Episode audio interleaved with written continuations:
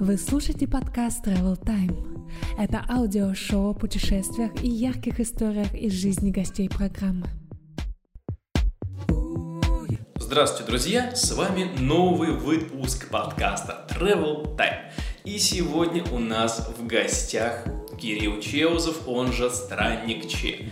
Это тот самый человек, который, выходя из дома, всегда берет с собой зубную щетку, наушники и загранпаспорт. Человек, который был порядка в 250 городах, написал две книги о путешествиях и провел 100 с хвостиком мастер-классов на тему путешествия и саморазвития. Здравствуй, Кирилл. Привет, привет, друзья. Еще хочу добавить, что с Кириллом у нас такая длинная история получилась. Мы хотели записать, точнее, Кирилл хотел когда-то записаться. Напрашивался, напрашивался, да. Да, напрашивался. Еще в 2015 году писал, чтобы записать выпуск, но по каким-то причинам я тогда э, не записал. А теперь я не буду. До свидания, друзья. Вот так вот. Окей. И вот спустя 4 года мы встретились э, с Кириллом и пишем выпуск подкаста Travel Time. Думаю, это круто. Вот, а сегодня будет необычный выпуск. Сегодня у нас в студии два человека, я и Кирилл. Сегодня мы поговорим на необычную тему. Мы поговорим на тему ментальности, на тему духовного развития, зачем людям путешествовать и что это может дать, про путь путешественника. Мы не будем разбирать всякие технические штуки, типа где дешевле, как сэкономить, на каком транспорте ехать, где ночевать, мы об этом говорить сегодня не будем. Сегодня мы будем говорить о нечто высоком, скажем так. И сразу же первый вопрос, Кирилл, для тебя. А скажи, пожалуйста, вот все вот эти твои поездки, 250 с лишним городов, десятки стран, книги, твои, твои сотни мастер-классов, вот ты Зачем? Зачем? Нафига это все надо? Почему ты не мог просто пойти работать в офис на нормальную работу, на завод? Скажи, вот твой самый, самое-самое твое начало. Зачем ты вообще ввязалась в эту историю? Зачем отправилась в это большое путешествие? Твои изначальные мотивы? Ну, давай начнем с того, что я все-таки нормальный такой среднестатистический человек – был до 21 года. А, а потом к 40, да?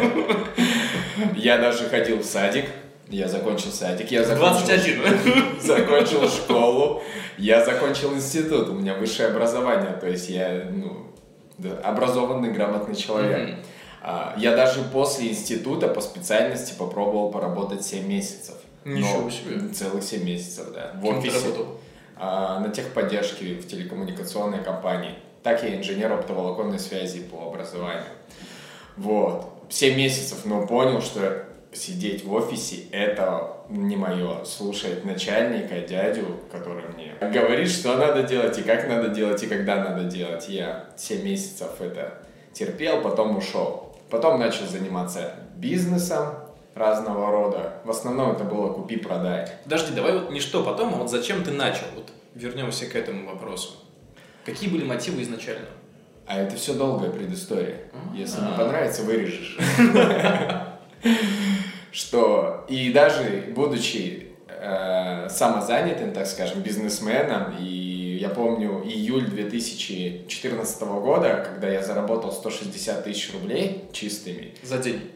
За месяц. За месяц? Да. В июле я уже был глубоко несчастным человеком. Потому что ты потратил их. С деньгами, ну, знаешь, несчастье. И я понимал, что это тоже не мое. И я не знал вообще, в принципе, что мое. И я не знал, чем мне заняться в этой жизни, как себя реализовывать, на чем зарабатывать, ну и как-то гармонию счастья внутри найти. Все, что было вокруг, не радовало меня. И поэтому я подумал, что, возможно, где-то там заморские земли есть что-то такое необычное, что будет радовать меня что сделать меня счастливым, гармоничным человеком, я что-то, наверное, повстречаю такое, там, найду, может, это будет человек, может, это будет деятельность какая-то или место, где я, вот, знаешь, сяду так. В фантазиях у меня было, что я приезжаю на какие-нибудь Филиппины, сажусь на берег моря, И к тебе в белом платье подбегает филиппинка и говорит, Кирилл, я тебя ждала. Да, да, а тут закат такой, и титры, короче, и мы... И она нянчит твоего ребенка уже. Не надо, не надо. Такого не было в моих фантазиях. Вот. И я думал, что вот это вот счастье, наверное, будет для меня. И поэтому, как и я считаю, вот сейчас уже с высоты своего опыта, что примерно 95, а то и 99 процентов таких путешественников, как я, беспроблудных, они отправляются в путешествие не от лучшей жизни, а потому что в их жизни все плохо, и они вообще не знают, чем заняться и как себя, куда пристроить в этом социуме. То есть ты упал на дно и хотел с этого дна как-то подняться, как воздушный шарик. Что-то типа того, да. Окей, следующий шаг, второй вопрос – который плавно вытекает из первого, а что ты нашел в своем пути за то время, когда вот эту дорогу прошел? То есть, что оно тебе дало? Твои ожидания были одними, а реальность оказалась, ну, я уверен, совершенно другая. Вот в чем было различие? Расскажи, пожалуйста. А, ну, даже когда я добрался, пусть не до Филиппин, но добрался до Вьетнама, я был на берегу моря, у меня была манго в руках. И вьетнамка. Я там с русскими девчонками познакомился. Я про кепку. Я думал про тапочки шанхайки. Вот. А, я был... А, это не кепка, это тапочки вьетнамка. Вьетнамка? Нет, вьетнамка вроде это шляпа, а шанхайки это тапочки. Э, ну, ну ладно. А тайка это это, это Тайка. Это бывший это я скажу. А Тайка это мужчина, да. Вот. А, и был на берегу вот этого моря с русскими красивыми девчонками, и все, казалось бы, в моей фантазии примерно совпадает с тем, что я себе фантазировал до того, как я отправлялся в путешествие, но внутреннего счастья не было. Я был грустный, и я не понимал, почему так. Вот то, что, как ты говоришь, что я ожидал от путешествия, я ожидал, что принесут мне путешествие и дадут мне счастье, оказалось... И, но при этом, дальше, продолжая путешествовать, я неожиданно для себя написал две книги. Но это реально, если прийти в мою школу и сказать учительнице русского языка и литературы Чеузов, Кирилл, помните такого? Она скажет, кто же забудет это болото? этого двоечника. Так он написал две книги. Кто? Челзов? Да невозможно. Вот. И я сам не знал про себя, что, в принципе, когда-нибудь в жизни я смогу написать книги, и их будут читать люди. Но неожиданно для себя я это сделал. И неожиданно для себя я был, э, стоя всего один раз на доске для сабборда, я стал инструктором. Сабборда? Сабборда. Что это такое? Надувные такие борды. Как по воде, как серфинг, угу. только там с веслом ты вот а, по спокойной все, воде понял. катаешь. Угу. Вот. Неожиданно для себя я стал инструктором, хотя кто бы знал, кто бы я себе такого не знал. Я очень круто играл в теннис, например, а, в большой, хотя никогда тоже до этого в жизни не делал. Тебе это Шарапова сказал? Нет, испанец, но он сказал, если бы ты там с детства играл, ты бы был круче, там, Рафаэль. Ты бы был испанцем, да? Вот. То есть я нашел внутри себя то, что увидел внутри себя то, чего представить даже не мог. Я, я понимаю, что я о себе столько многого не знал и даже представить не мог. И это круто. Писателя, серфингиста, теннисиста. То, что я буду ездить по разным городам мира, даже не просто России, а во Франции, например, проводил мероприятия по путешествиям, мастер-класс для русскоязычной аудитории и собирал там людей. И у меня максимум было 170 мер... э, людей на мероприятии. Это я не мог поверить до путешествия. И я не думал, что я буду отправлюсь в путешествие, а потом буду собирать такую аудиторию в незнакомом мне городе много чего о себе не знал.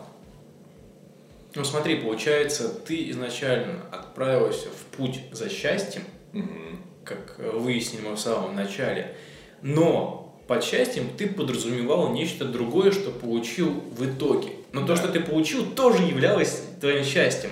Вот написанные книги, твои мастер-классы, да. люди, которые встретились в поездке, это все и было этим самым счастьем, которое ты нашел.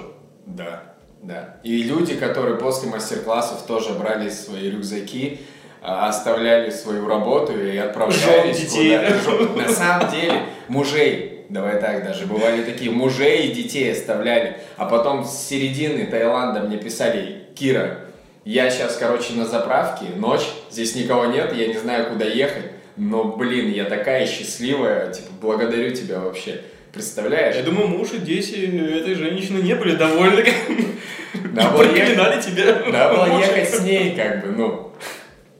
На самом деле, да, мое восприятие о том, что такое счастье и как оно должно выглядеть, оно не сходится с тем, что я себе до представлял. Окей, и тогда следующий, третий вопрос, тоже плавно вытекающий из этого. А какой вывод ты сделал на сегодняшний день, пройдя весь этот путь? Тебя, скорее всего, очень сильно проинсайтило, когда ты изначально формировал свое представление о том, что нужно, чтобы быть счастливым, и отправился в путь за этим счастьем, а, о том, что ты нашел в конечном пути, когда отправился за этим счастьем и получил все, что мы уже перечислили неоднократно. То есть, что тебя проинсайтило и какие основные моменты, выводы ты сделал лично для себя на сегодняшний день? Много, много. Ну, рассказывай. Ну, во-первых, что счастье, да, можно... а, очень есть близкое по звучанию слово «сейчас», да, счастье сейчас. И то, что счастье это не где-то там далеко, не где-то у берегу моря. а, И неважно на самом деле со временем я понял, и неважно в каком месте планеты я нахожусь. Счастье это находиться сейчас, и счастье оно внутри меня находится. И вот это внутреннее состояние, это не манго, это не тайки, это не филиппинки, это не закат. это- Черт. это реально внутреннее состояние. Просто путешествие, ну вот, путешествие мне дали это понять. И опять-таки про сейчас, про... Вот Макс Корж классно в своей песне в одной поет. Я задолбался строить планы, они не сбываются никогда. Вот счастье — это зачастую отсутствие какого-то плана и каких-то там целей, и нахождение в моменте, и счастье от этого момента, получение удовольствия и радости. Когда я, например, стоял по 8 часов на дороге в Испании на жаре с вытянутой рукой, проезжали куча машин свободных, и никто мне не останавливался, и я думал, много я чего думал, твоя мама просила не материться, поэтому здесь мы запикаем, вырежем немножко, или я просто не буду говорить. Вот. Но после этих восьми часов на дороге я был такой злой, такой расстроенный, но все вывернулось так, что благодаря этому промежутку времени бездействия я встретил замечательных людей, и, короче, все вывернулось в офигенскую просто историю, которую я, кстати, описал в своей книге, как э, книги о счастливых путешествиях, полные удивительных историй. Вот. И то есть нужно учиться быть в моменте, вот благодарным за то, что происходит в моменте, и наслаждаться им, потому что даже если он на данный момент кажется какой-то негативный, какой-то странный, зачем мне все это, это все равно в будущем приведет к чему-то крутому и счастливому. Какие Понимаешь? еще выводы ты для себя вынес? А, то, что все люди, все абсолютно турки, египтяне, Ну, ты просто испанцы, все люди турки. Вся точка. а, тайки, опять-таки, шанхайки, русские, те, кто за Путина, против Путина, кто там за Трампа, кто буддист, кто христианин, кто... а, Кто любит клубнику, кто бананы. Да, да, все мы, оказывается, одинаковые люди. Воу. Ну, мы единый организм. И то, что нас вот разделяет, там, политические, религиозные, культурные взгляды, это не мешает нам э, быть, быть родными друг другу. И у меня сейчас есть там тайский брат, у меня есть турецкая семья, где мама, папа, брат и сестра. Есть португальский брат, то есть у меня семья сейчас по всей планете есть. И неважно, на каком языке мы разговариваем, каких мы политических и религиозных взглядов, мы и, и единый организм, мы единое целое. И все вот частички, все люди на планете, это вот клетки одного организма. Нужно это понять, что барьеры и границы между нами, они только в голове. Мы их сами зачем-то напридумывали друг другу. Какой следующий вывод? Только что был в голове, метался. и куда-то исчез. Записывай все на бумагу, да? Это же есть книги, точно. Да, точно, это же есть книги. Во второй книге много. Первая книга, она техническая, вот как раз о том, чем, о чем мы сегодня не, не разговариваем. Вторая, она более такая ментальная. Третья вообще будет прям... Все-таки. Философия будет, сто процентов будет. Да, уже совсем скоро в этом году.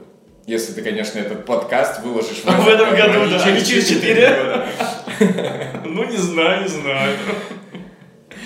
Окей, спасибо тебе большое, Кирилл, за то, что рассказал, поделился своим опытом, ответив на эти три коротких, но важных вопроса, потому что я правда считаю, что именно эти вопросы очень важны.